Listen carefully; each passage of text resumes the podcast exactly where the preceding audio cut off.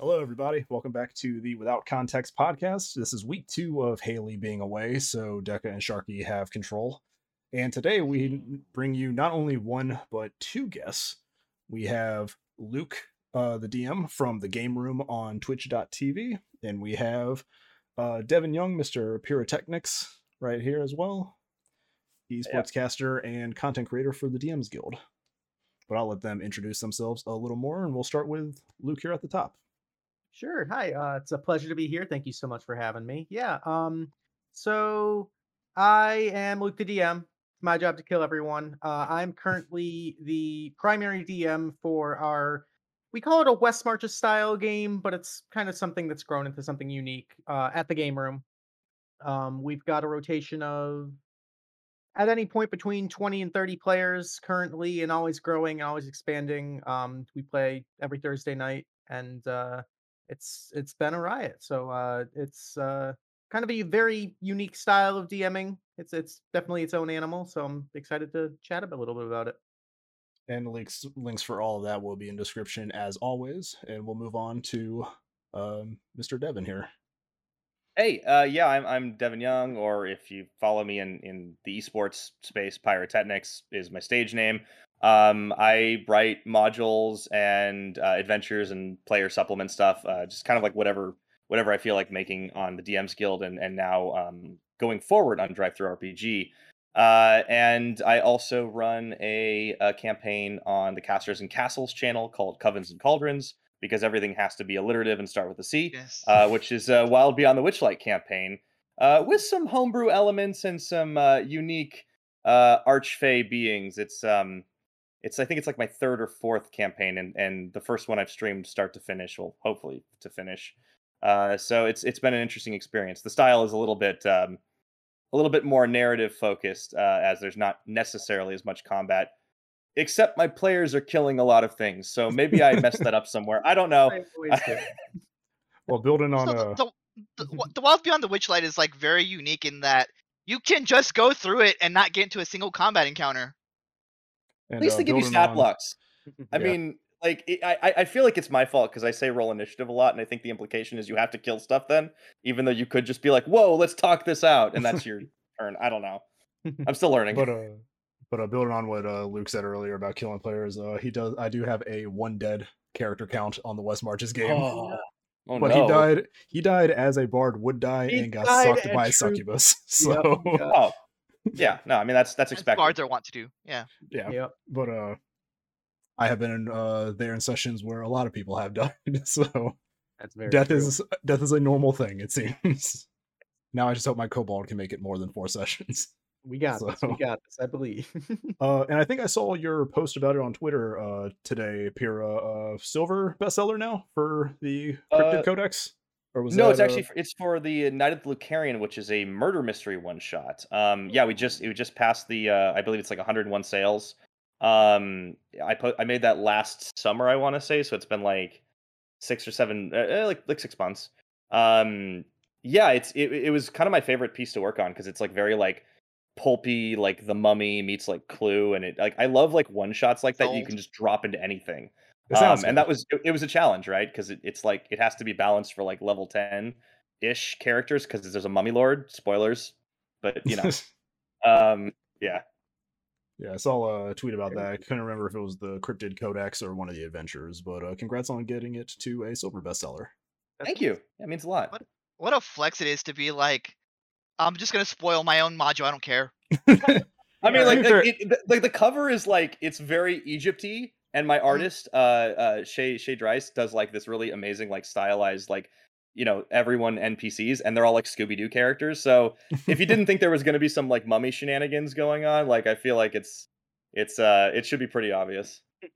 and uh, also a nicely priced module too. I think it was a what a buck ninety five, or is that the Cryptid Codex? I think. Cryptic Codex is is is a dollar ninety five. That one's at two ninety five, I think, and it, every once in a while it goes on sale because DM's Guild does that. Yeah, Um, yeah, I mean nice it's I, I, priced for try it an page. adventure. Yeah. So yeah, thank you. Yeah, I, I try to do it by page count because it's only about sixteen.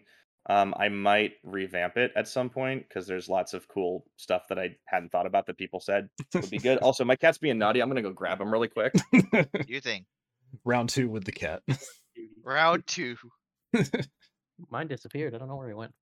Yeah, he was like, Oh. he's like, all right, I'm I'm done with the table. I'm out of here. I'm done with this. I'm gonna leave now. All I see is him grab a cat and something being thrown across the room. Here, I'm so sorry. You're good. Uh, No, yeah, it's- he knocked he knocked something over, and I knocked something over trying to get him down. I'm gonna turn off the camera for a sec. I'll be right back. I'm still It's listening can- though. It's fun. We had a we had to cut in our previous episode because Deca had to go get pizza from the front door because nobody else wanted to go get it. Nice, nice. I, But, I um, wanted I want the to be to that to know I am on the complete opposite side of where the front door is to get to the pizza. but uh so i guess uh what we'll do uh when he's back uh hopefully with cat in hand uh we'll just talk about uh everybody's preferred uh dming styles or if they have a history with other styles first uh what makes it stand out to you Okay. uh individually and uh and then maybe uh, go back into some of our older episode topics uh that we've done for the podcast you know uh favorite characters you've played uh handling uh stuff at the table like romance between players which i know through the game room there is a lot there Yeah. is romance between characters and Yeah. when something happens to one of those characters it is something that like the whole server feels it for a Yeah. few days Mhm. so it's definitely a a good topic to get some other DMs inputs on because we had that episode that we talked about yeah, it. I was was checking out your guys' uh video list there, and I was like, oh, there's some there's some juicy topics in here. We literally just like throw good ones. is without context because we don't have a set theme. We just kind of throw something at the wall and talk love about it, I that love week. it. Oh, I, I I like that it, it's like uh it, it, I remember like in the in the writers room that is the Discord chat that we have for all the other hosts. Uh, we're just like it's t- it's Sunday. We should probably talk about what we're gonna do on Monday. Eh, and then just Monday comes along and we're just like shit. I gotta come up with the topic now. I just sit at, lu- at lunch on work and I'm like, so do I have a big topic for the day? so, but yeah, we'll just wait uh, for Pyro to get back and I'll do some cut magic here and get him Edit back. in post. Edit. you gotta you gotta do the We're back. We're back. Um, We're back. The dirt, the dirt is mostly vacuumed up, and the cat is he's in jail right now, which is the bathroom. Cat timeout. Yeah, we no, we put him we put him in timeout sometimes, and then he uh then he sits up on top of the shelf and just like stares at us. We call it the toilet guardian. All right. he Well, looks at you since like, how we dare you? Yeah, since we're all are back now, um, you might have heard uh, during the break the first topic we kind of wanted to talk about here. Everybody's preferred DM style. Uh, is it homebrew? Is it published? Uh, West marches or more linear? Um, what attracts you to that style, or what attracts you to doing homebrew or using a published published adventure as a backbone?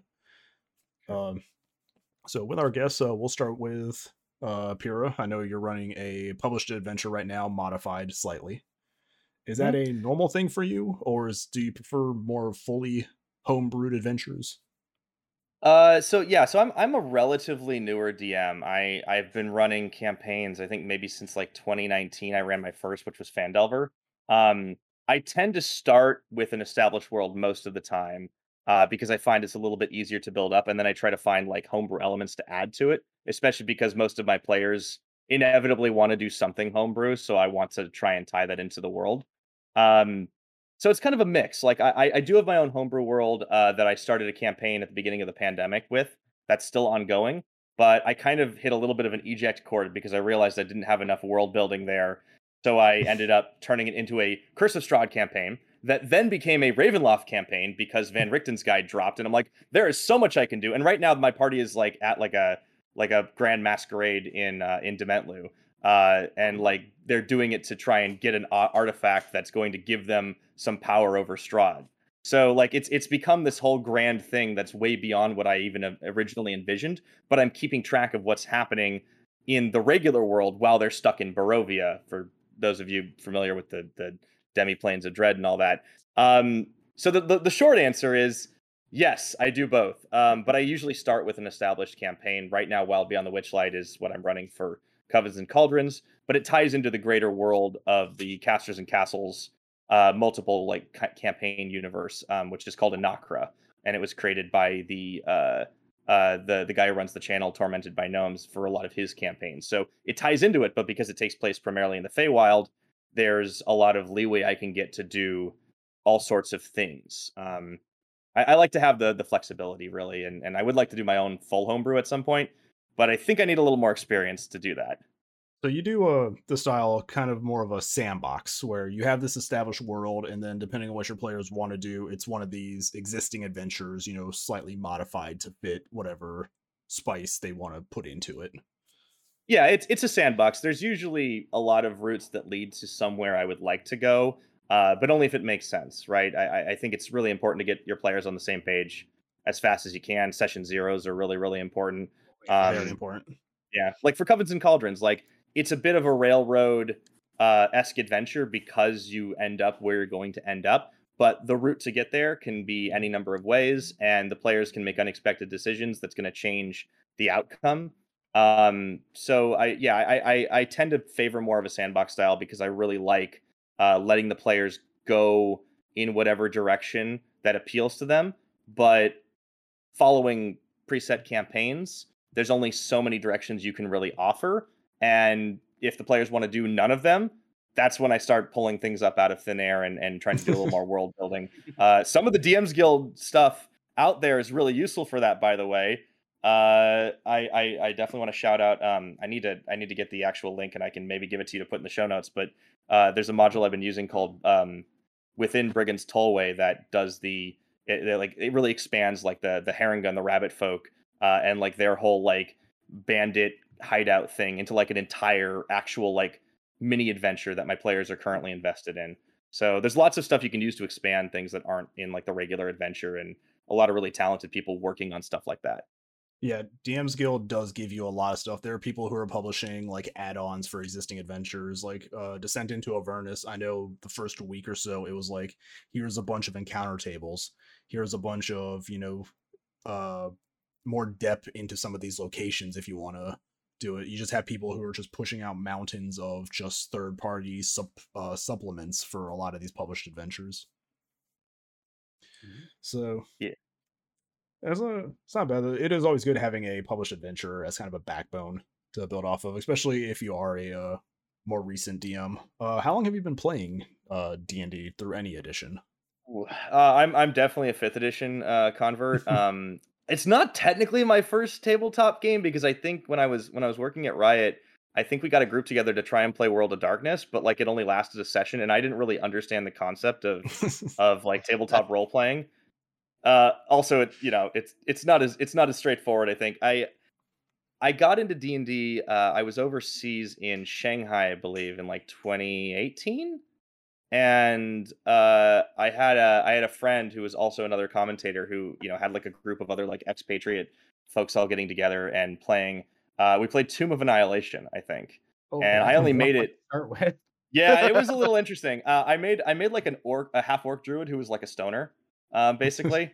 um, like that was like that was his whole thing. He was just like really chill because I didn't really know how to role play, and I'm such a talkative person. I'm like, I want to just like be this like goofy chill guy and the first thing my DM did that like really impressed me was he full on rule of cool the dinosaur race bit uh, by yeah. letting me turn into like an Allosaurus, which is like beyond the challenge rating I should have been allowed to do because we didn't have a dinosaur to enter in the race. So my character literally was the dinosaur, and we were being and, and and he was being ridden by like the like our gnome uh, uh rogue, and it was like the, the, the coolest shit ever. So I, uh, from that moment, I was like, I love this game, and I want to do way more of it. awesome. awesome. Um, I had a second place, by the way. I had a I had my I had a DM who was doing Tomb of Annihilation. Was like, hey, uh, do you wanna do you wanna just like guest as one of the NPCs in this in this game? I was like, yeah, sure. So I was Volothamp Geddarm also on the race, doing the race because I I was uh um he was advertising his book. Uh, Volo's Volo's got uh you know um and and I was disguised as a half elf you know, disguised self half elf, and I'm writing, I'm writing, and I I just completely get wasted because you know the players have to come first. Um, and at the end of it, at the end of it, he's uh, I I'm like, all right. So the half elf gets up. He's like, he pulls out a book. He's like, everyone, buy this book. It's so good, and they just tackle me and escort me out. no pushing oh merchandise. uh, I do I do think some of the more vibrant NPCs that are established are really fun to play around with. Yeah, hmm Yeah. Molo's a good one. All right, uh, Luke. So I've got a, a fun twist for you guys here. This is I have never DM'd a like pre-written module. Neither have I. For so- some reason, for some reason, I I really struggle with it. I uh you know, I I've tried running like a Curse of Strahd sort of thing or um, you know, Lost Mines, whatever. Um, but when I read through these and I can see, you know, the flow of it and everything, for some reason I have a really difficult time role playing as a character that I didn't conceive. Um, and so I think in my case, you know, I started playing Dungeons and Dragons back when I was like in high school. Um, so like 2011. Um, and absolutely loved it. You know, got a bunch of my buddies together and I think we kind of did the thing that everyone does when they first start playing is you just kind of dive right in and really don't pay attention to the rules and just kind of have fun and be goofy and role Yeah. play and and you know make up your own things as you go and it's all just a load of you know silly goofy nonsense um but i think that really attracted me that that concept of like creating something and then just constantly expanding on it um so i actually started bit bit shameful i started with fourth edition dungeons and dragons um which you know it got got me got me introduced um went back to pathfinder a little bit, which was you know a, lot more hardcore. there we go. And then uh fell in love with with 5e just because I think it's the the perfect combination of that sort of like number crunchy grittiness, but also like ease of access to players, and you're not sitting Yeah. there looking through this flow chart of how to grapple. It's like it's it it flows nicely. I have Um, 3.5 players that that that ask me about grappling all the time, and I'm like, Yeah. uh. I have to or keep telling. I have to keep telling. Sh- I have to keep telling Sharky when someone gets up from prone. No, that's not this game. They don't. They don't get attacks and opportunities. Yeah, because I was Uh, playing in a Pathfinder campaign for a bit, so I was getting really used to that. so, but uh yeah i think um so i've run a, a lot of uh just sort of homebrew world um you know like narrative linear campaigns um i tend to when i'm like designing a campaign i, I think the way i kind of conceive it is i have these like big cinematic moments and you have like five or six of these like you almost theatricize like almost cutscene video game type moments and you try to string those together into some sort of cohesive plot or narrative and then just it's just kind of trickling the breadcrumbs to try to get the players to those particular moments and obviously they'll veer off and you kind of have to try to you know not necessarily railroad i think i do i tend to be personally a bit more of a railroady dm as opposed to like a sandboxy dm but uh in general you kind of try to you know i create the illusion of choice where oh you know it's that's it's like yeah, meme of uh That is- know, like left path is or right rule path. one. Yeah. that's Yeah. rule one of being a DM is the illusion of choice, but also making sure your players are having fun with that illusion Right. of choice. Because if you're if you're starting to feel like, all right, he's pushing us towards this, right then, they know it's like it doesn't matter what we do, we're going to end up there anyway. Yeah, and that's a that's a So- tough balance of, of trying Yeah. to Yeah. trying to you know let your I- players have agency. I really like that bit that you mentioned about like the, the, the cinematic moments because it kind of sounds like like storyboarding like a TV show or a movie or something Yeah, where yeah. you know you ha- you have this one point. Obviously, there can be a million ways to get to that point, and maybe they'll even happen out of order, which I would argue is like less railroady, right? Like it's you still have a point you want to hit for the narrative, but it doesn't have to it doesn't have to happen for the exact for the exact reasons that you maybe thought of in the first place, or even in the right order. Um, and at, at- you know, you said you're more of a railroady DM. I, as a sandboxy person, I'm never planning more than like a few sessions in advance at most. like I have a general outcome for the pre-written stuff, but like overall, I'm kind of just like I'm looking at like potential scenes that could take place like that session, and if they don't happen, I'm like, cool, out the window. And sometimes a session is just a full shopping thing where the players just love the weird goblin NPC that has a that has a uh, full on like Cockney accent and just wants to sell them junk, which has What's the, happened uh, in my campaign. What's the Um, joke? It was like, what's the joke? It's like you walk into a bar and uh, you walk into a tavern and there's like a hooded figure in the corner, and one of the players asks, "Is there anybody else in the bar?" It's like, yeah, there's a goblin. His name is Boblin. They're like, I want to talk to Boblin. That's the Boblin DM's fault for Goblin. giving a very compelling name. That's X. Yeah, yeah, Yeah. it's that's on just- them. It's just one of those moods. Like Yeah. as a DM, I I keep posting it in our Discord for uh, the game that I'm running. I'm just like, God, being a DM is so hard for you guys because like I'm trying to I'm trying to like make these like challenging but balanced like fights and all that, and then it's just like one thing I didn't account for. Just like leads to that scene Shatters of the everything. leads to that scene of the Justice League animated movie of Green Lantern just getting beat up by the three parademons, and I'm like, I- I, can't plan for this party. Fly Like- speeds are are brain breaking. I can't I can't handle them. I can barely make battle maps. Give everyone Earthbind. yeah. I'm so, But- oh, that happened. Yeah, I might I uh one of one of my big bads recently, big bads. He was like a like a mini boss kind of character. Uh he f- hard failed a hold person. And I'm like, well, There goes this fight. That sounds very Sharky. Would you Yeah. like to talk about it? There's a moment I'm going to talk about when Luke's finished about Yeah. my damning style and what I have to do for the party of collectively 10 with 11 characters because you run two. Because what I did was I ran two campaigns, two campaigns of four to five players. And then I realized each of these campaigns are missing something. And then when I thought about joining them, I realized that one party's backstory was the perfect fit for another character's like conflict.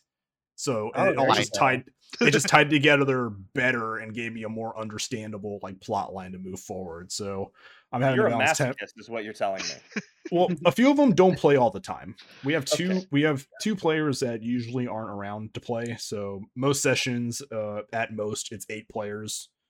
But they, Deca and the rest of them, uh, have played long enough to understand like one player doesn't control the table. They all find a good balance, and I don't have to kind of police the players around to keep things in order. So We- thankful. we for also that, have- but- We also have a bunch of like role playing ta channels so that we can get our Yeah. fix there. so between sessions if they want to do like in character stuff and not take up session time because we only have three hours a week to play they can just That's do really that cool, actually. That's a really And, cool uh, idea. because we're kind of hopping around the story right now so there's a lot of downtime technically between everything but uh back to luke uh, yeah so that he- uh sure um so i've got you know basically i found myself can't get enough of d&d you get that that fix so i found myself dming a bunch of different mini campaigns and you know a lot of them fizzle out after five or six sessions and a couple of them stick around but what ended up happening for me is i uh ended up running a couple like multiple year campaigns and ran them in the same world concurrently and they were kind of you know different isolated you know and there'd be the occasional nod or wink to something that happened with the other person but they were separate enough plots. But in that process and i think um you know the players really contribute this with their backstories and their ideas and you kind of pull little pieces and, and incorporate it into this larger world is you end up with a very very wide and fleshed out world with all of these different cities and and factions and and political regimes and everything.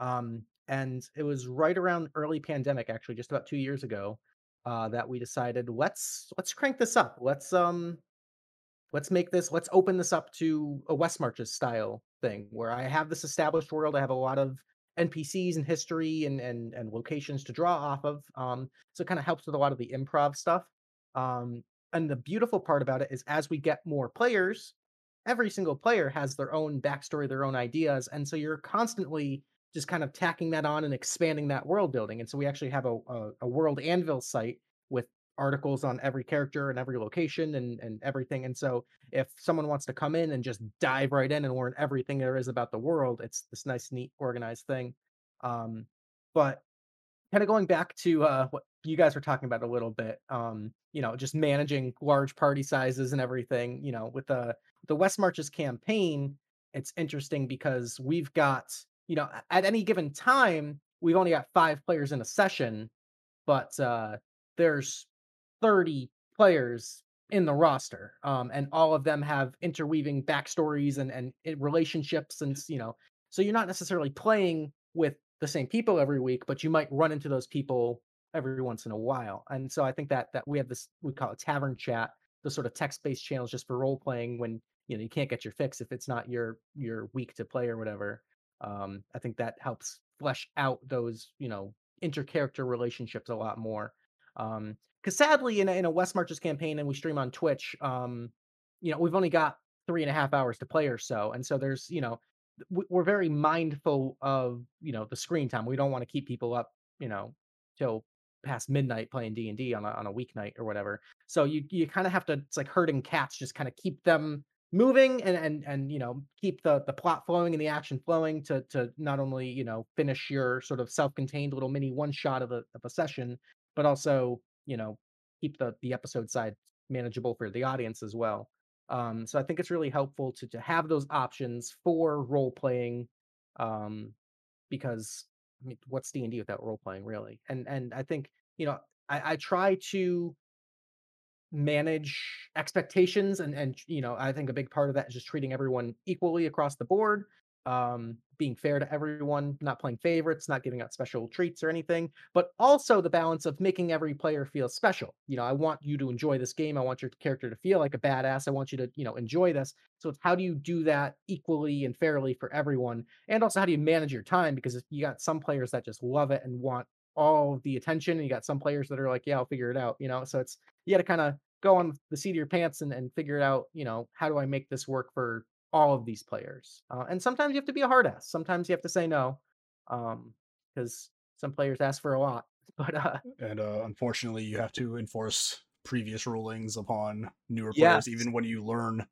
that the ruling initially was wrong. Right right. We had um, uh, one specific specific event was the finger of death spell that took away that killed one of our player characters because the wording of it is weird and yeah. you had to rule it the same way as you did the previous encounter that i guess killed another pc right so i had like So there was this brief- yeah. there was this brief argument we said you know we have to rule this the same way it's only fair to rule this the same way right and so and it's- you know i think once it's kind of laid out like that you know it's it far is more what it is accepting Yeah. of it it's like all right this is how we're going to be wording it going forward just so we know now as a group we know what to expect if this happens Yeah, and I think it's important as a DM to kind of have that humility to to recognize like, yeah, I, I wow, I totally misread that. I misinterpreted that. I messed up. Um, you know, and and being willing to admit that and and you know, potentially retcon things and that sort of nature. Um, you got to be flexible and open to that sort of thing. I think when you're when you're DMing a campaign with all these different types of characters, but I think once you have sort of these hard precedents set and locked, it kind of becomes the campaign canon, so to speak, going forward. Like these are this is how we're gonna rule it. And I think to try and kind of pin down or write every single possible thing like that is is challenging, but um you kind of go with the flow and kind of keep, you know, the big ones you'll remember for sure, like a finger of death spell. Um killing a pc like a finger of death killing pc you're going to remember what ruling you made on that and it's going to Right, be yeah. easier to be in that situation Yeah. again and be like here's what we did last time like we have to right. Do it this time So when you whip out that spell for the third time, the whole party knows like, oh shit, no, this is this is this is for real. Yeah. Gird your loins. Yeah. That's that's so hard to do, and sometimes sometimes you just break the game. I uh, I, I broke my DM's game once as a wizard, um, and you can probably guess with which spell, Uh because I fireballed a whole room of people. But it was, in fairness, somebody was trying to duel me, and none of my party were helping, and we ended up having to retcon like an hour because basically we just derailed everything entirely.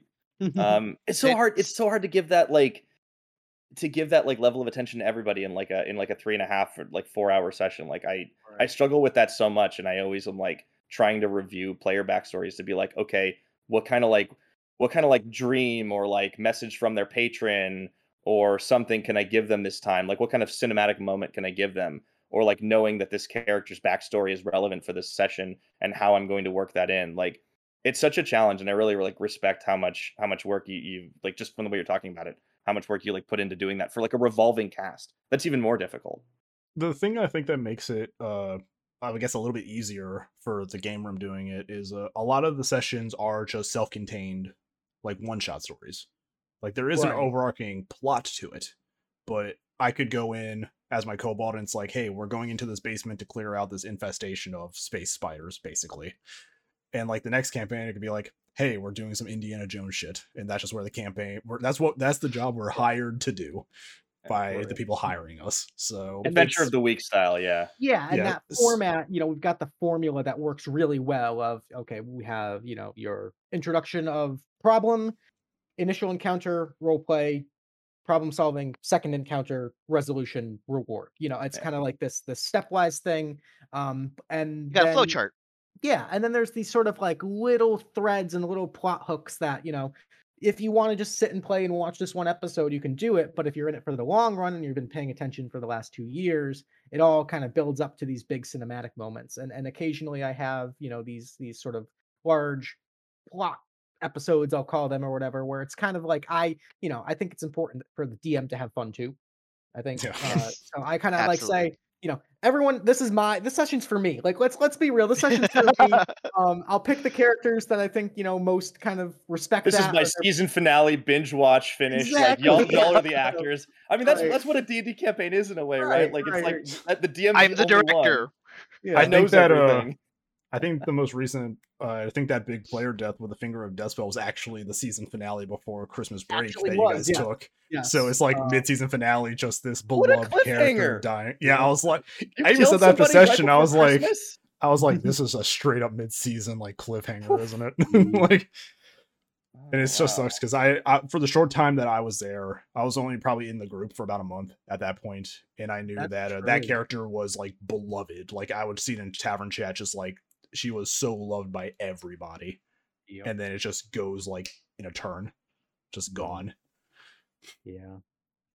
That was uh that was, you know, one of these moments that changes an entire campaign. Like and for everyone, for the entire Healer Adventuring Company, like that's a game changer. yeah, because uh, she she knew stuff. Like from what I could tell, like Mhm. she had the information to what we were pursuing, and she is now gone. Right. So, And so that's also, you know, in this in this West Marches style, every mission gets these little tidbits, these little these little nuggets of information, and we have these text-based channels. We have these tavern chats where people can share that information in character canonically and kind of build together. So even if you didn't watch last week's episode, but you read it in tavern chat or whatever, you can kind of put the pieces together and it's almost this like collective theory crafting. And sometimes I'm just like, yep, they're on to me. Or sometimes I'm like, man, they're way off, but that idea sounds cooler. I'm gonna steal that, you know? Like that's that's rule number two of being a DM. It's like, wow, that idea is so much better than the one I had planned originally, and then you just like Oh. write down a new note. like, what was the what was the meme about like I think it was like the Thor Ragnarok thing, like the behold my stuff, except it's like this is like behold my homebrew, and it's like thing that the players said five sessions ago, like favorite pop culture items. It's just it's like like this is this is the homebrew. It's just an Yep. amalgamation of everything I think is cool. I think it's uh, I think Matt Colville, one of the uh, big uh, D and D personalities on YouTube, says, "Uh, good DMs borrow, great DMs steal." I was just And about to quote that. Yep. It's just D- the best D and D campaigns for homebrew are just plagiarized.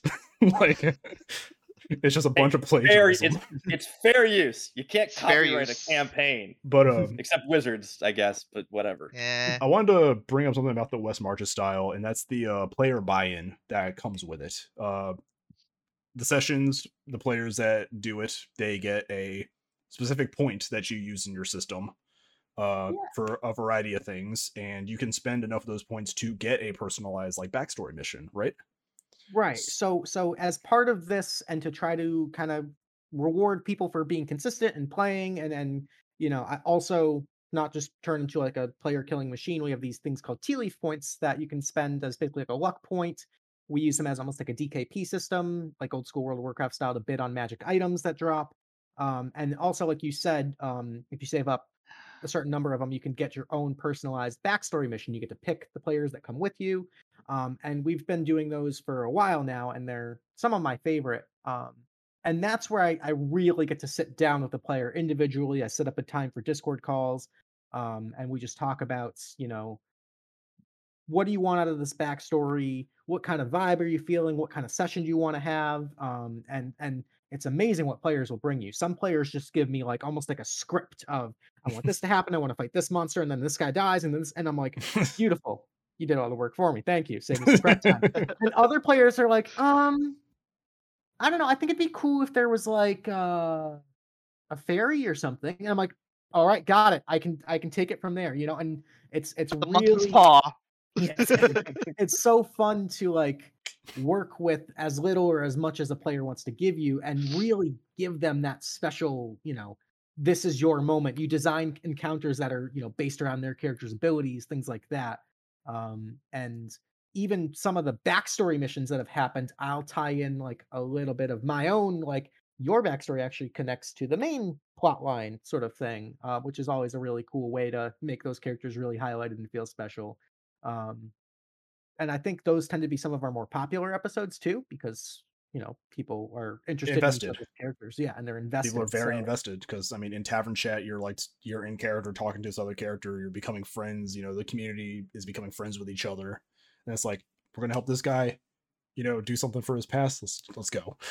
like, right let's- it's like let's hell yeah let's go um it's uh yeah it's it's really cool and um as as part of uh the backstory missions i also give them custom artifacts almost like i don't want to call them vestiges but i think that's kind of you know the idea of like a, a weapon that sort of evolves with you so as you unlock more backstory missions your artifact will get powerful they're not necessarily all weapons or anything they can be spell books or necklaces or whatever but um it's really fun to also like talk to a player and, and be like, okay, so what do you feel like your character's missing? What sort of abilities do you want? What sort of, you know, what kind of cool magic shit do you want to do? And I'll, I'll let you do that. And that's a really cool way to, you know, mechanically combat flavor wise, also let those characters feel special.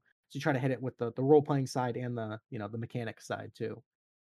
and uh, I do like that the uh, the uh the aspect of like how you're mentioning like and you again I just want to point this out 30 people that you have to do this that you don't have to but you do this with because either you you know like their characters you like the person or whatever the case may be it's very impressive and I want to you know well, uh, that's yeah, that's too. that is That's- extremely that's a impressive It is impressive, and it's uh, it isn't it is impressive, and I know he's a Luke's not the only DM. I know that uh, Weewoo, I believe, also does. that was uh, my he second question you're say you Yeah. keep saying we Yeah. So um I've had co-DMs before. Um Weewoo is also uh sort of co-leader of the game room. Um he is sort of my tech guy because I know absolutely nothing about streaming, but he kind of gets the stream set up. Um and occasionally we'll switch where I will manage the tech side and he will DM and everything.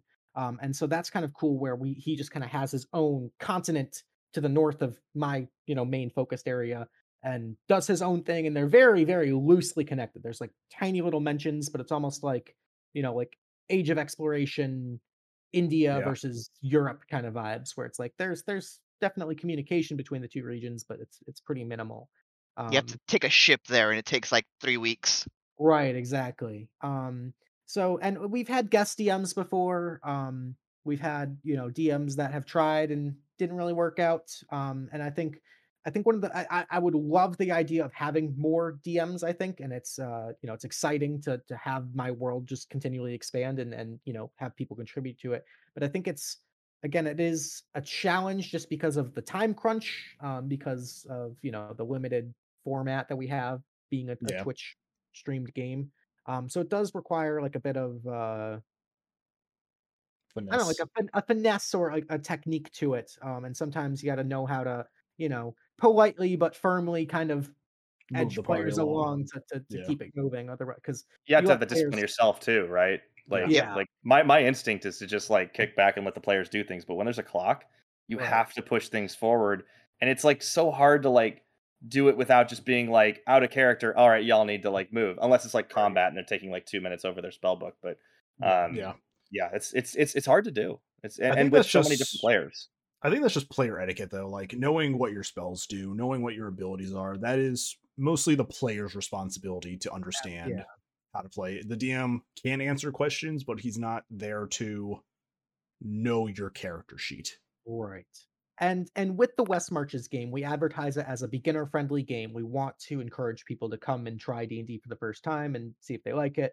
Um and so but there is a like you said there's a balancing act. The players do have a certain responsibility where it's you know, you need to do your homework, you need to be prepared and we're there to guide you. We're not there to memorize your character sheet. And you know, we've got players of all different experience levels and and I find that a lot of the you know more experienced players actually help out a lot of the newer players a lot too which Yeah. which definitely helps take some of the pressure off but uh you know it's it's such a rewarding feeling when you know, a brand new player tries something for the first time and like casts that spell for the first time and it's like whoa that worked you know and then you see them kind of falling back on those old reliables that they You see the love. You see the Yes. love starting to to enter. Yeah. That's I mean that's the whole reason you want to do like like that that- that's what 5th edition is so good at, right? It just it gives you that moment as a player of like, "Oh, I can do this cool shit." and like you had to like think about it and and like come up with a creative way to do it. You're not just like a superhero from minute 1, but if you like plan something out and it's crazy and it works, it feels so rewarding. Oh yeah, absolutely. Yeah. Like I've And got as a DM, it's like, "Oh, yes, my yes, my babies are growing up." Like that's how it feels to me. I've got one player who is relatively new. I'm in a couple other games with her, and uh, she's playing a wizard, and an evocation wizard, and like her signature Ooh. spell is gust of wind, which to like an experienced like power gamer kind of you know it's like, like number what that doesn't do that doesn't like, do a lot. yeah.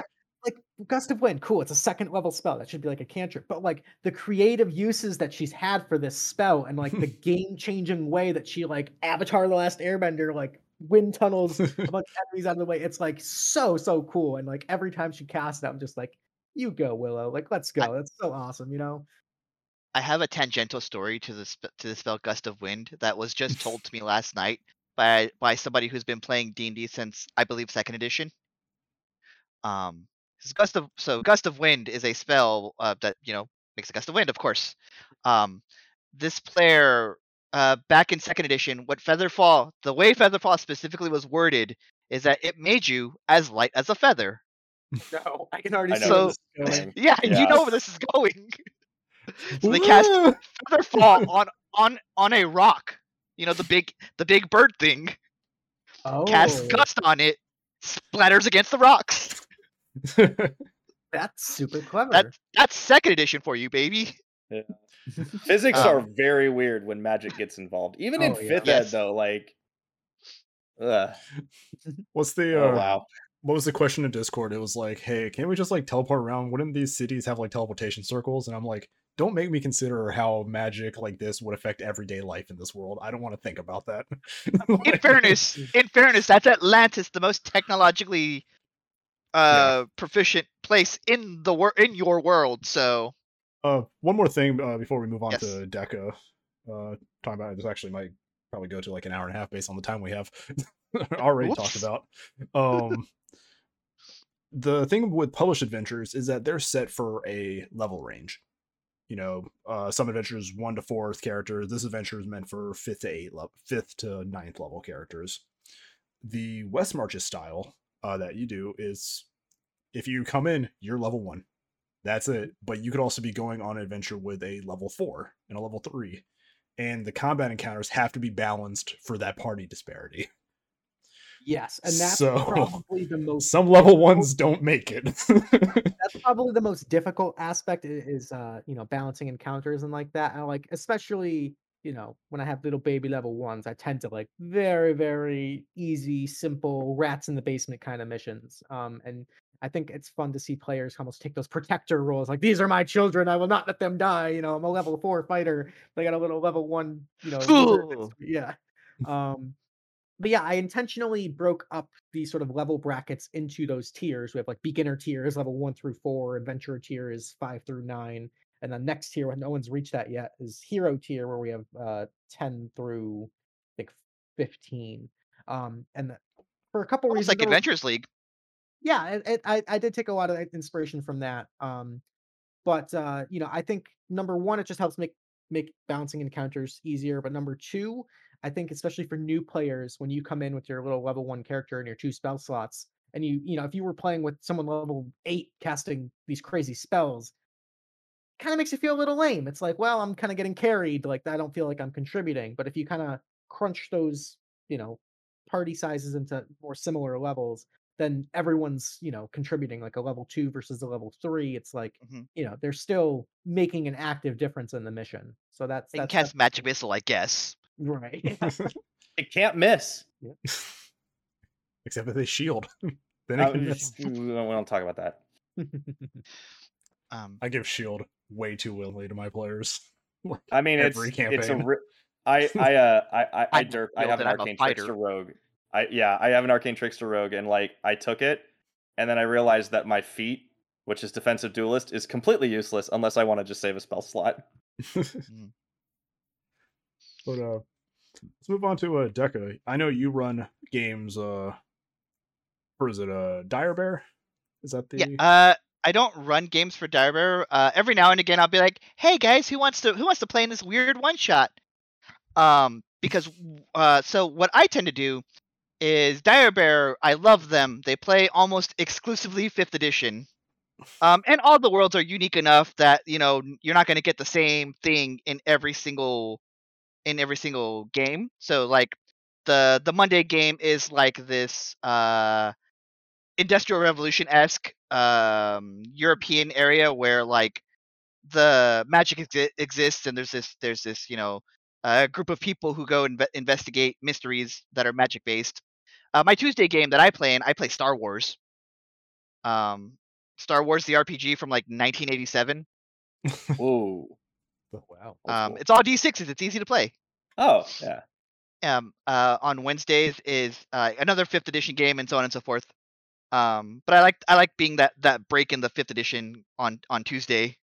um, but Yeah. anyway, uh, as far as like me being a dungeon master is concerned, I uh, I have run, I've probably out of everybody here, uh, I've probably run the most different systems. Um, because I've run uh fifth edition, I've run Starhold for Sharky's birthday that once time. That was fun. Um, I've run uh, Monster of the Week. I've run um, uh, I've and this other RPG that I'm going to posit to all three of you actually. Uh, that comes from the people who uh, I don't know if any of you are familiar with Drawfee. Uh, Yeah. They do uh, they do like they're like artists. They do different ch- art- artist challenges on Tuesdays and Thursdays. I've Um, just seen the name, but it, it's like very like vaguely escaping me. yeah, uh, they used to be part of College Humor. Anyway, Oh, that's right. Uh, so they uh, Jacob Andrews from that uh, that group uh, made a tabletop game called You Awaken in a Strange Place.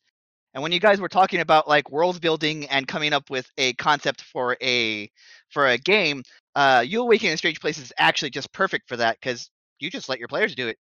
The first 30, 45 minutes is like uh, you create the world. Uh, your your players create the world uh, based on a an adjective, a genre, and a location, nice. and that that's that's what they got to go on.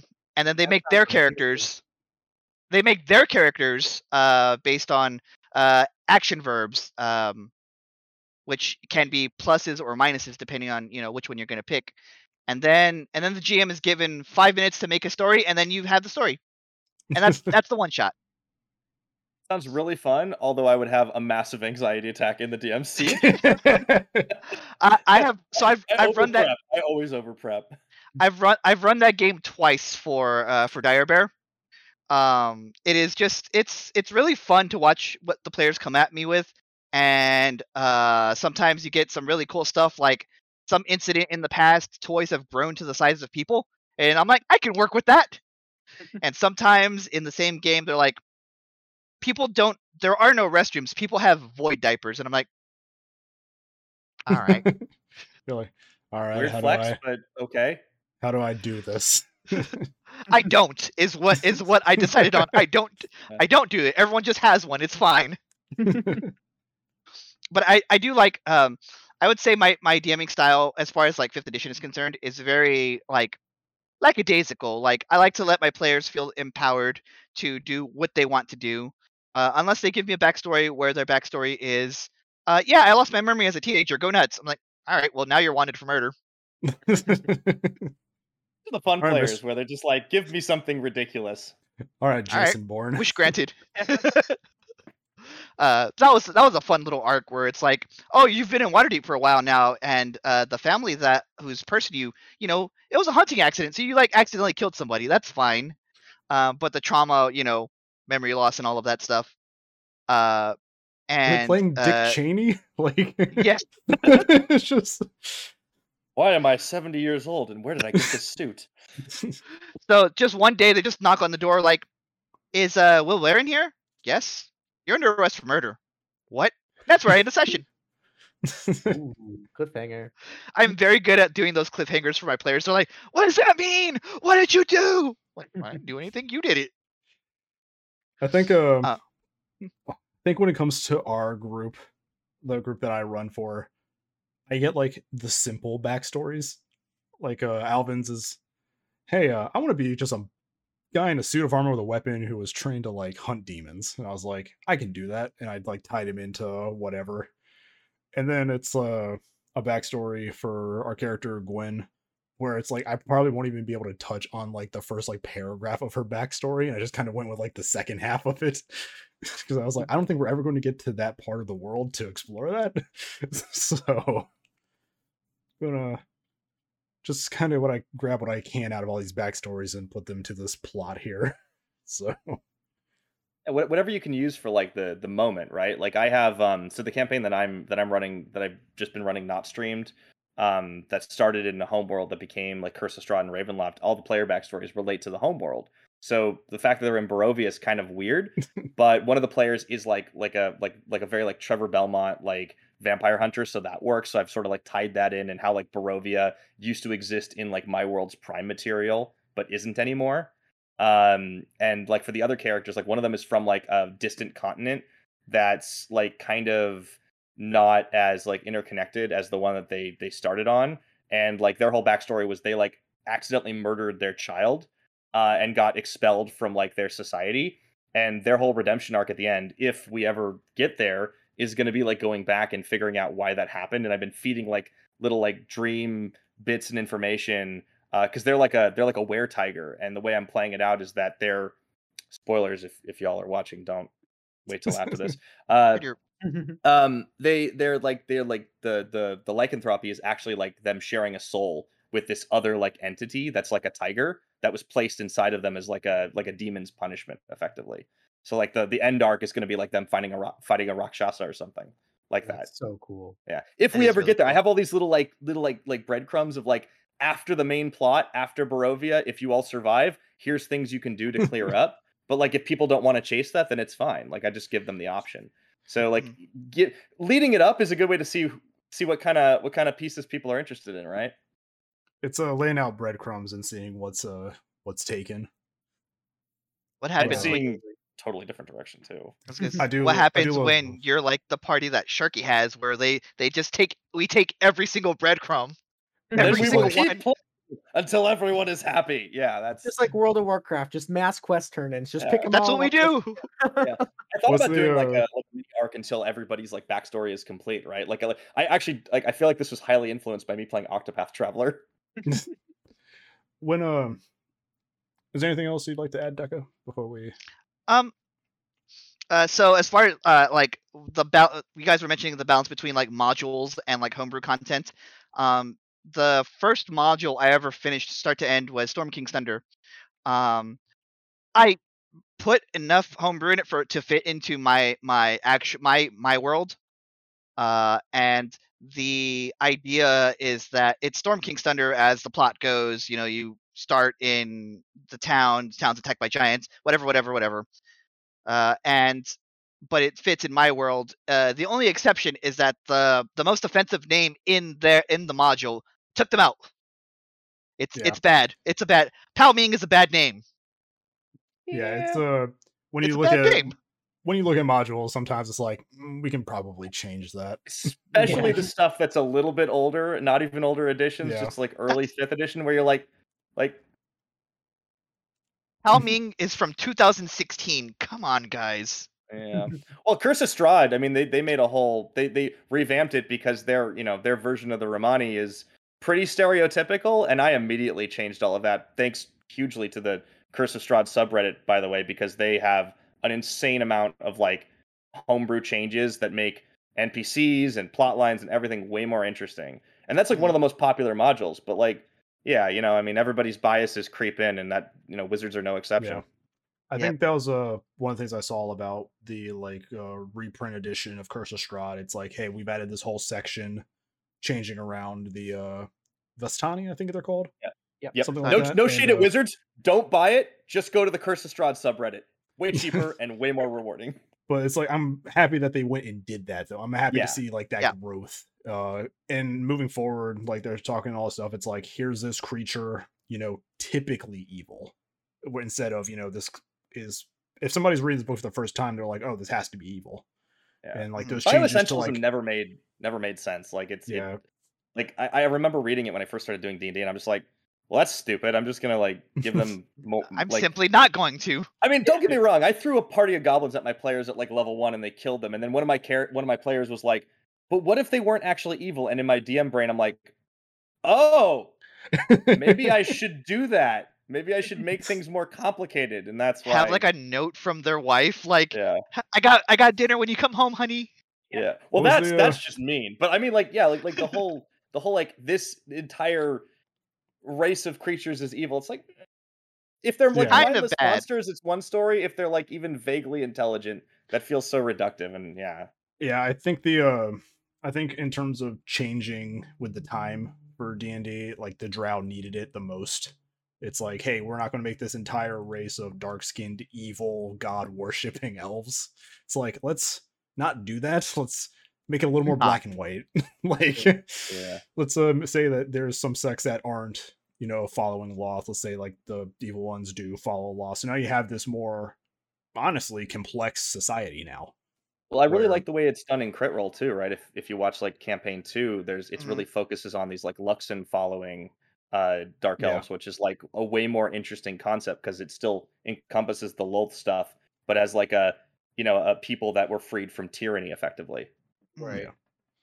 And uh, you have that in my game, Deca, where it's like, hey, you guys go to the Underdark, and it's like, oh no, Drow, and they're like, yeah, we'll help you out.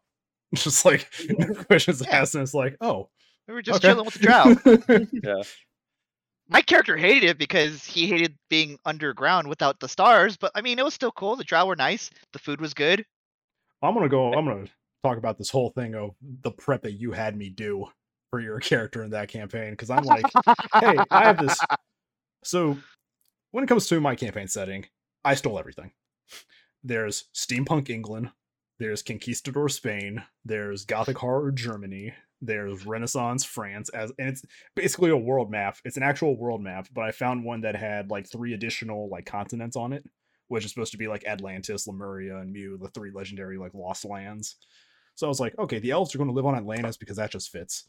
So, and uh, so I had like all these settings, and it's like, hey, this one shot's going to be on this little island to the south of Atlantis, and Deca here is like, hey, I want to play this uh, Tortle character, and I was like, hmm, I, haven't, I don't know where I can fit him.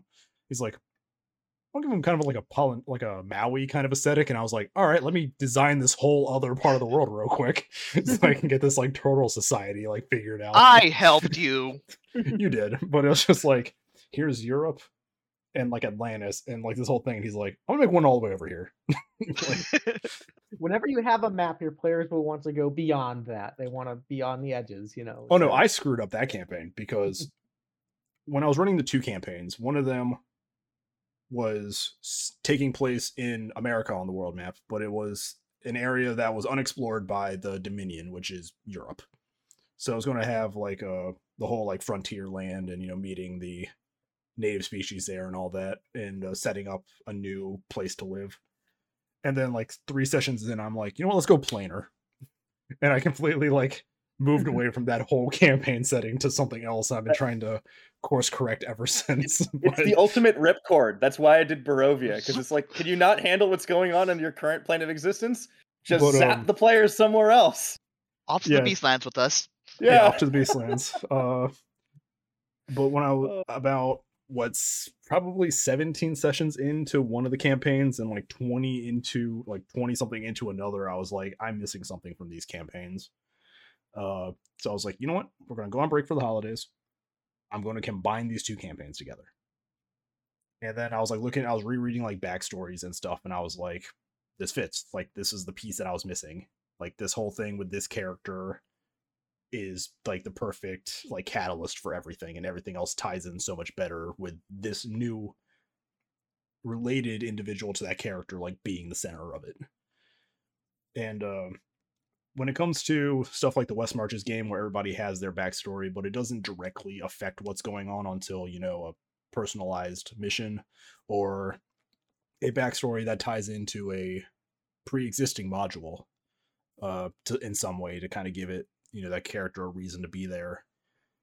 Uh a lot of the campaigns that i run or have ran in the past never finished. This is hopefully the first campaign we're going to finish.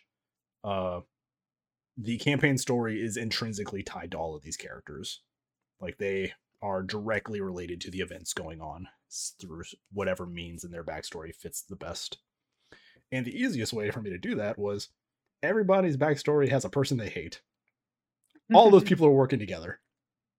So let's just nip it all in the butter right now. All of these people are working You for the Legion big of bad. doomed your players. Okay. You really did. That was a that was a really cool fight Yeah. that session. We pushed a dude out of a, out of a two story yeah window. Yeah, so i'm gonna get, i'm gonna get onto that uh real quick so we talked about the whole like cinematic like set pieces like a lot of the campaigns leading up to these big like chapter ender like chapter enders are your basic like you know there's something here it's an encounter story progresses a little bit through like a social encounter it's whatever it's something against a undead or some animal or something that i've made but then we get to these like big cinematic fights and i was like all right i'm gonna bring back this barbarian that was wronged by one of our characters in the past. He's like working as muscle now for these guys.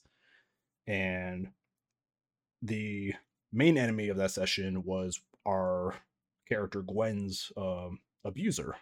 And that's the thing is like you have to talk to your players about stuff and like their comfort and all that and like what's good for the table and you don't want to like just spring something onto a table not knowing Con- uh, Content warning is super important, also Oh, for yeah. fans, Yep. right? and that's the Yep, thing when I, we were talking about her backstory, I was like, I asked her, "It's like, how do you want me to play this guy when you come across him?" And she told me, "It's like if you can make my skin crawl, you're doing it right." So I was like, "All right."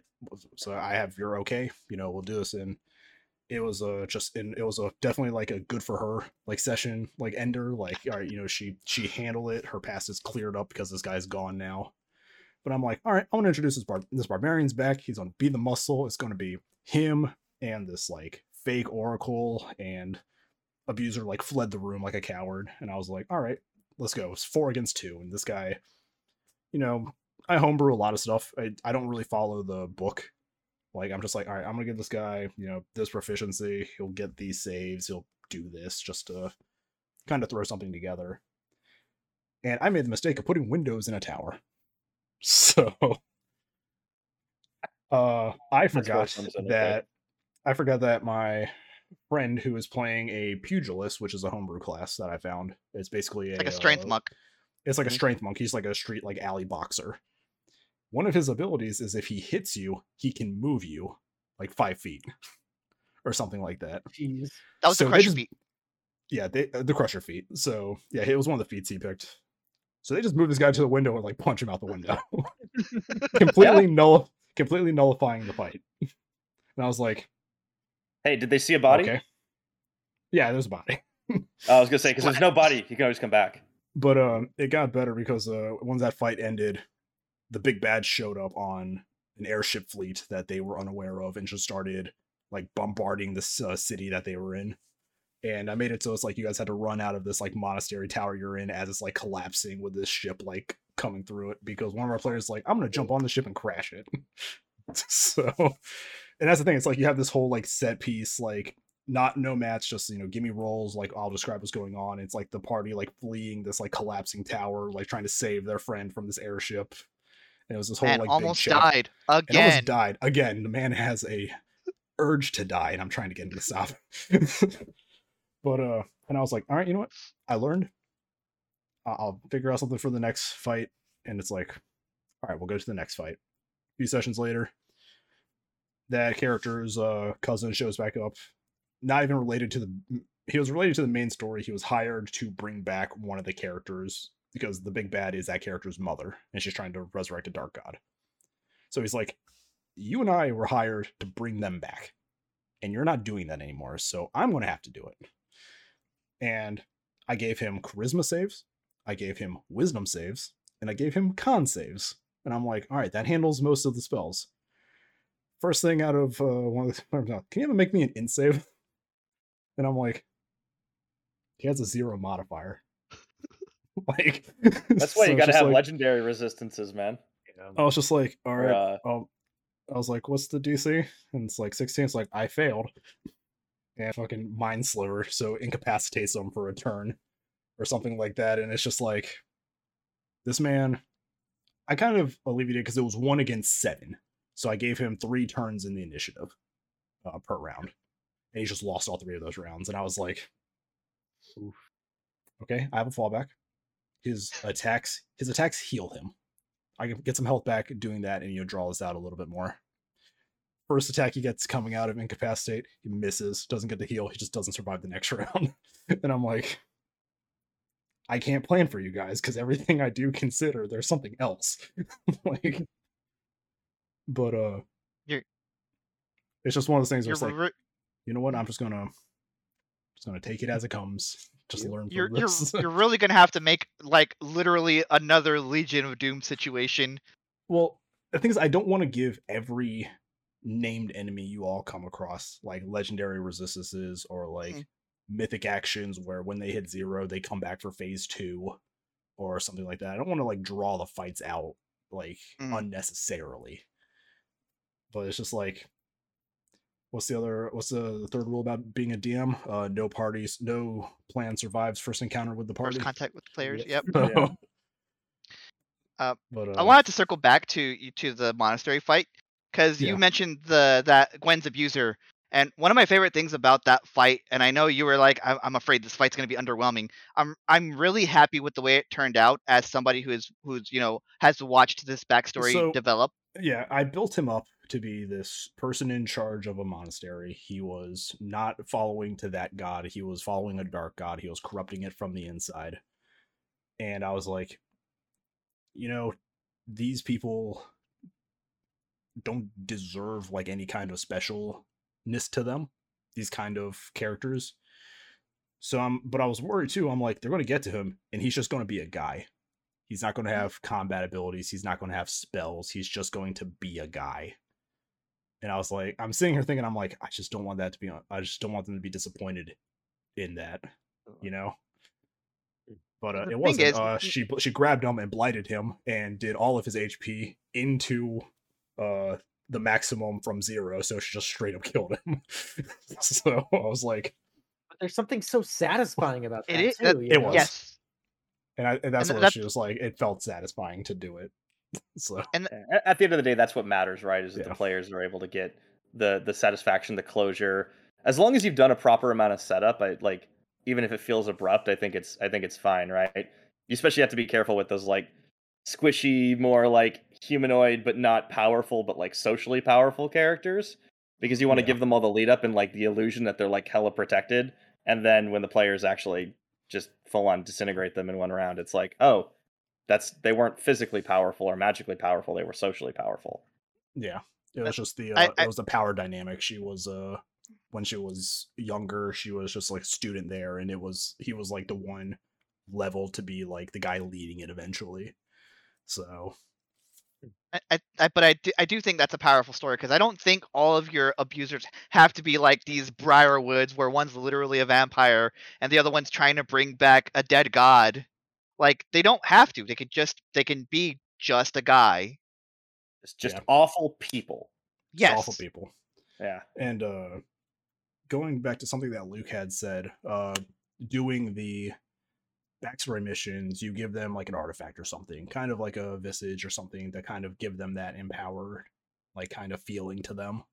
Yeah. um what i do is uh with certain moments of campaigns where it's deserved um all my campaign all my campaigns i like the characters being tied to a deity of some kind and i give them a, i give them a boon from that god it's a unique ability uh multiple sometimes multiple uses but a very like uh thematic feel to what that god and that character embodies uh with our character Gwen, she is an oracle, so she it's an oracle class. She has she can set up like the D20 rolls and adjust players' rolls if she wants to. Um so I was like, all right, you're you're getting your boon from your god for doing this. So you're going to get another dice for free because you have to use points to like get those rolls done. And as a reaction, she can now make somebody as a reaction per round, she can make somebody roll with disadvantage. Kind of like influencing that like she's a student of the god of prophecy kind of thing. And uh the one that are during that monastery battle when it's collapsing are aasimar just a cleric who has recently joined the campaign has never dealt with anything of this magnitude. She was literally there for like a post grad study from the cleric school. Uh without hesitation, like sprouted her wings and flew through the rubble to catch this uh tiefling warlock that was falling off the airship because the guy was just crazy. And her ability now is being the cleric of Pelor. When she heals you, uh, for your next for your next turn, your attacks deal an extra D10 fire damage as like your weapon like ablazes with like That's Pelor's like blessing.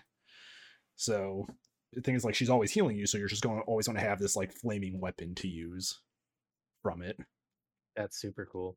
So I try to, like- the thematic stuff is, is is extra dope to like tie it into the world and make it feel more alive with like all these gods influence.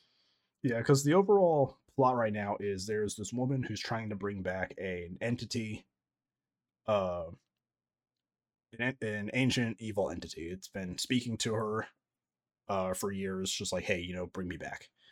It's not a primordial and it's not a divinity, so it can bypass something set up in the world called the Primal Edict, which prevents gods and primordials from influencing the world directly. So these entities have to like choose a person to fight this battle. And it's like, hey, Pelor's chosen this cleric. Uh, the Raven Queen has chosen this warlock. Uh, you know, you have to stop this woman from doing this. So I'm really just kind of making them feel like big damn superheroes before they get to this like final battle, probably against some like ancient, evil, semi-divine entity. So they're gonna need it. Oh yeah. And Me who can go who can literally be invulnerable for a turn. I'm still gonna need it. That's a that's the flip side of like you know I I- I always hear the argument about like you know some DMs are really cautious about like how much power they give their players and and I kind of I, I try to take the approach of uh well the more power I give my players the tougher enemies I can throw at them and then I just like Nice. modify all the stat blocks. I was Just just about to say the same thing. I know- yep. Hey, my players have never fought rules as written Strahd for the record. Like he shows up a lot that. and slaps them around. They have never like full on just like I, I have given him so many spells because there's no way in the nine hells that a 400 plus year old vampire lord has like these eight spells. Nah, he's got everything if he wants it. there i found a supplement that somebody made where they took these powerful entities like they've made they've made gods like a stat block and they made like here's better strahd where it's like a cr like 23 strahd instead of a cr like 16 in the book so it's just you were like, talking about levels and like how adventures are planned for like level whatever to whatever. My players are past the end of Curse of Strahd level, and they still Yeah. haven't even like done like all that much of the plot. Like, I Hmm. mean, they've done a fair bit, but like some stuff just didn't happen or happened without them. So like, I'm just Nope, like I'm lost setting up for like a big cinematic battle or something. we lost luke's video Oh no, I can see him.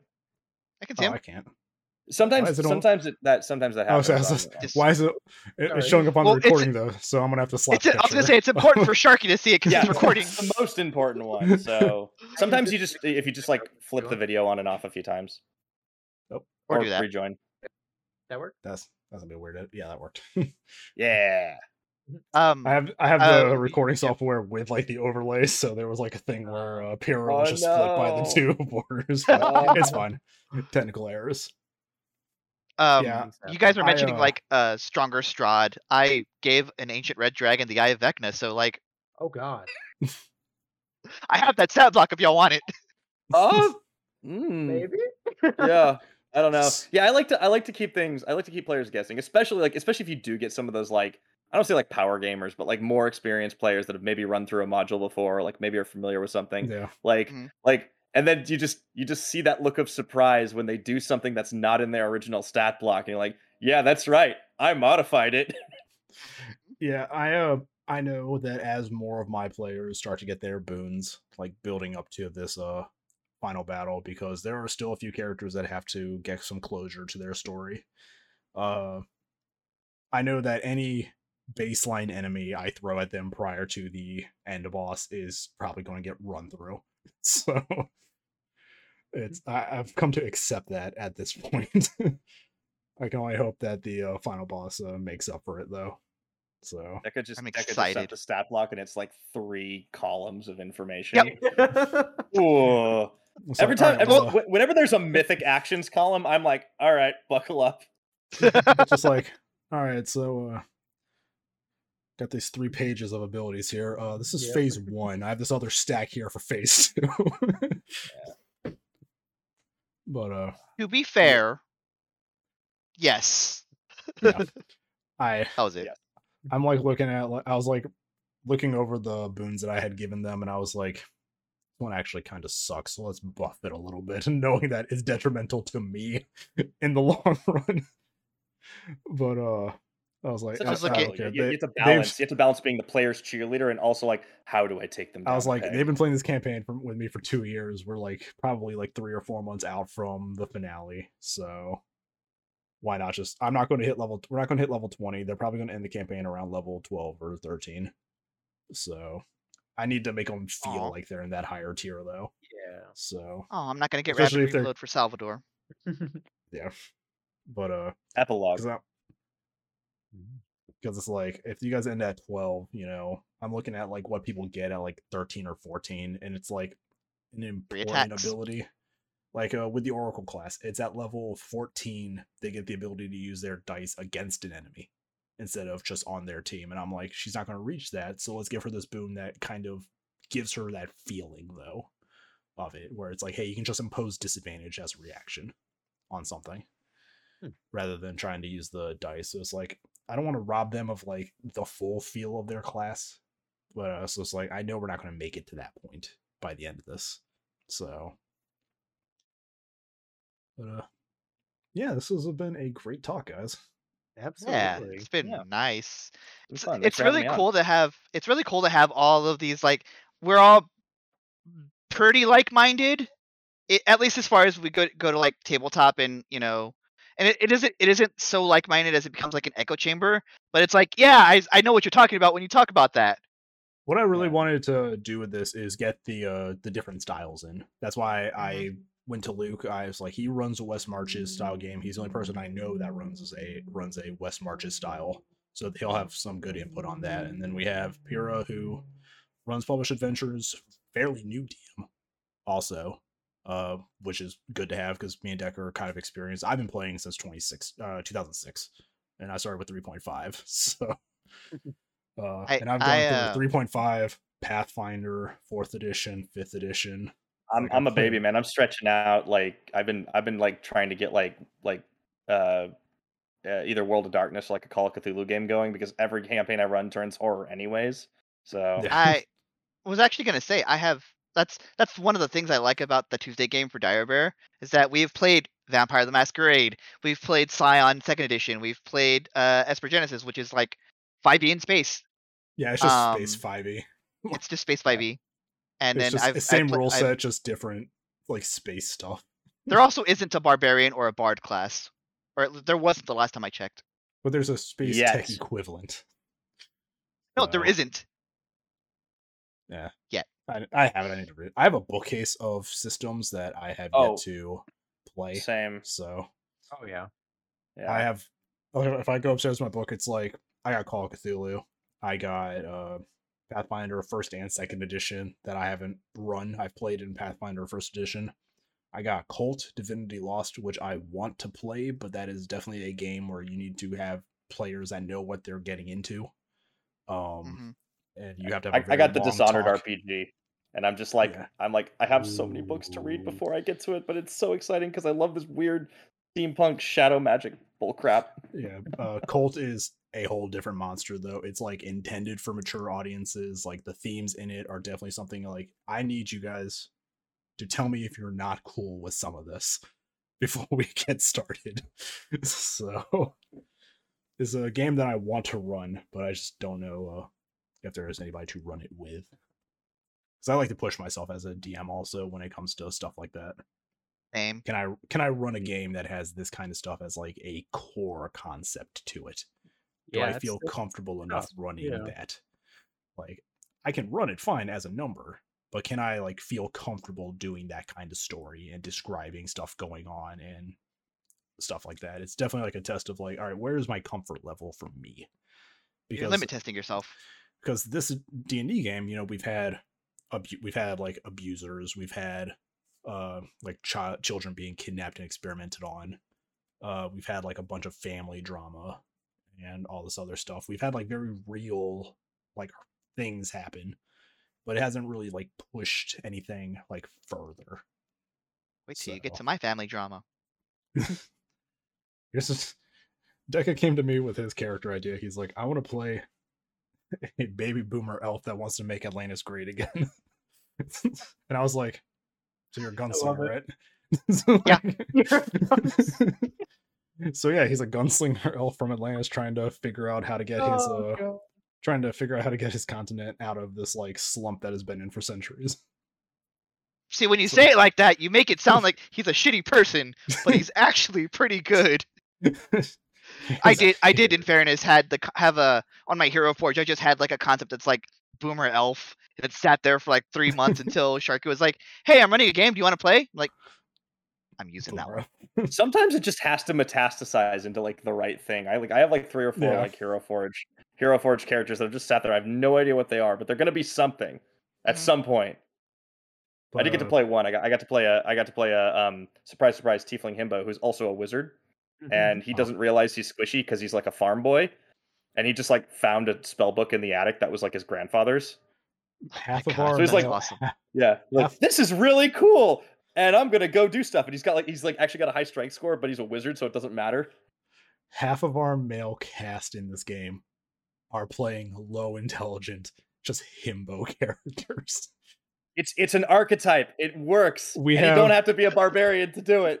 We have the pugilist and a justicar who are built like fridges, and they're just like the most polite guys. And then we have this who we call the bisexual disaster tiefling warlock. so it's That you have to have. Yep. That is also like- probably extremely androgynous, right? That is pretty Yeah. uh, male leaning, I believe. Okay, He's got- well, that, got- he's there's, got the- trend. He's got the boyish good looks. But it was funny Ah, because maybe. his cousin was the one that got hit with the int save. And we're like, Gwen woke up and realized that the Rose family was fucking stupid. like, like, they have all the charisma, but they're fucking stupid. and I was like, you know, it tracks. like, I guess it tracks. but uh, I, I guess we'll uh, call it there, guys. I Yeah. Alright. appreciate Mhm. uh, Luke and Pira for coming out tonight and taking Yeah, part in so this with you. I would love to get you guys back uh, down the line if we have a topic that we think you might uh, enjoy talking about. Definitely Bring you back for esports. Definitely an esports Yeah, we'll, episode. we'll do the crossover episode for sure. Set me up. Um, But yeah, it's uh, been a pleasure uh, talking to you guys. And uh, for our audience, as always, I will put the links to both of these guys' uh, stuff uh, down in the description. Uh, links to the Game Room Twitch, links to uh, Covens and Cauldrons, as well as the DM Guild site. Uh, definitely uh, check out some of that stuff. But um, yeah, this has been the Without Context podcast. Uh, if you guys have anything you want to leave on, any uh, give a shout out to anybody. Mm, thanks for having me to all y'all, uh, and uh, may all your rolls be crits. Oh, I like that. I- The only thing I have, uh, Sharky, what episode are we on? 27. No, Alright. 28. I don't know. I've actually decided I'm just going to stop saying the episode number because every time we start with the episode number, we have to double check which one we're on. You have to. Dub- never, never mind. It's fine. One of those podcasts. It is one of those podcasts. Yep. But, uh, yeah, thank you guys for coming out. As always, uh, I am Sharky Hat, and I'm joined here by Decavolti, and we will see you all on the next episode. See you guys later. Bye. Bye. Doodles. Bye.